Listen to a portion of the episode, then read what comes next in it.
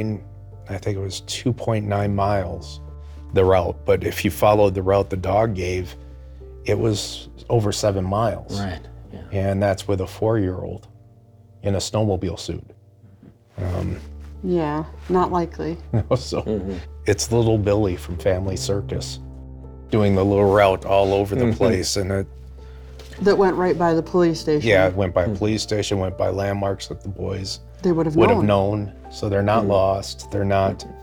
And eventually they end up going north and into down to the the river. river, yeah. And it doesn't make, you know, it, I, not picking on them or anything like that, but it's it doesn't seem like a legitimate dog track.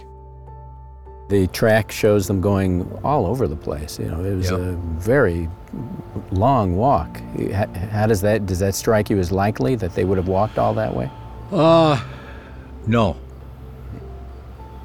No, because like I say, we had that area where we always met and things like that, so no, that didn't seem right to me. And as far as the, you know, later on in years when I've thought about all this and everything, you know, what fascinates me about that whole scenario about them going to the river and the hats in the river and all this.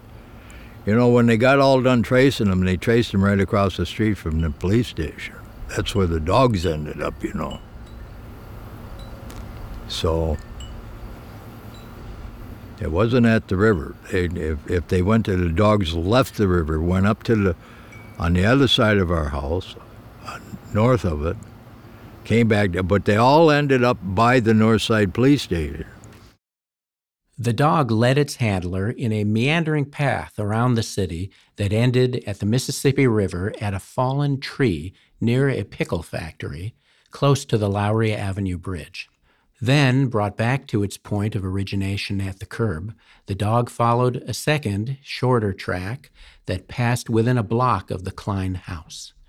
Now it was about 4 a.m. on Tuesday morning, more than 62 hours since the boys left home for Farview Park. A few hours later that morning, a railroad worker named Helga Matson told police he had spotted two knit caps near the bank of the Mississippi at the St. Anthony Dam. Kenneth Klein positively